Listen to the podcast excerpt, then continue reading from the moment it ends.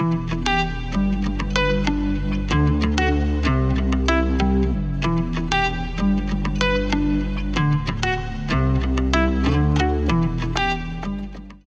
the Bible Rundown. It's David Cottle and Rob Lindley. We're live again. It is day 19. We are working through Genesis chapter 46 through 48, Old Testament this morning. David, tell us about it.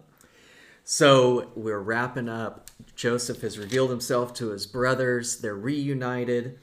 And now we get to go back to Jacob and bring him to Egypt, Rob. And so chapter 46 is just the culmination of all this, right? Jacob uh, now knows that Joseph is not dead, he is alive. And in verse 3, God speaks to Jacob and he says, I am God, the God of your father. Do not be afraid to go down to Egypt, for there I will make you into a great nation.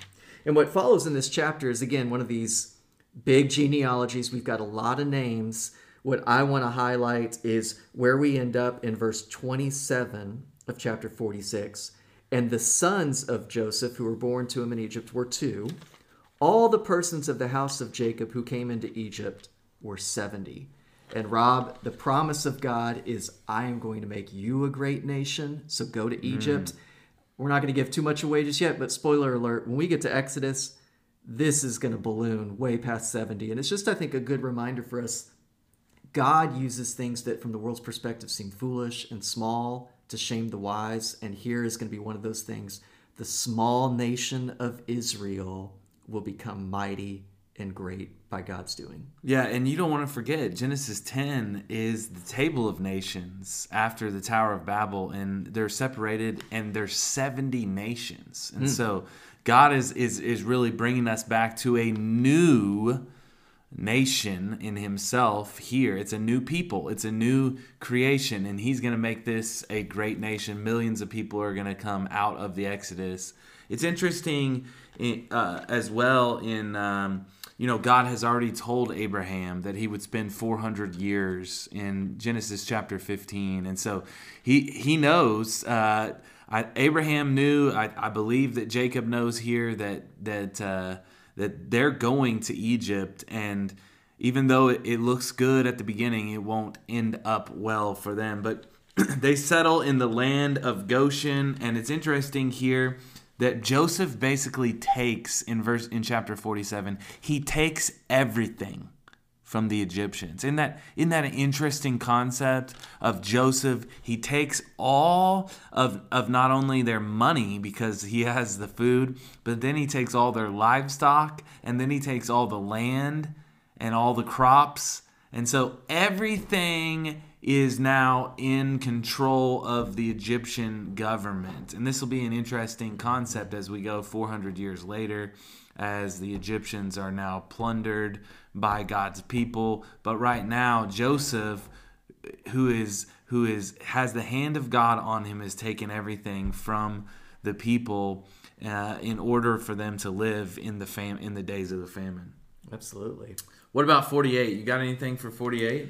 Well, I've got a question for you, but um, before I get there, you know, we see the end of the life of Jacob, and uh, and again, it's interesting. The Genesis has a lot of these recurring stories of a father giving blessing, and uh, not really something that I think culturally for us we're accustomed to, but these blessings have significance, and in a lot of times. Um, we don't use this term in our everyday vocabulary, but they're kind of these oracles, right?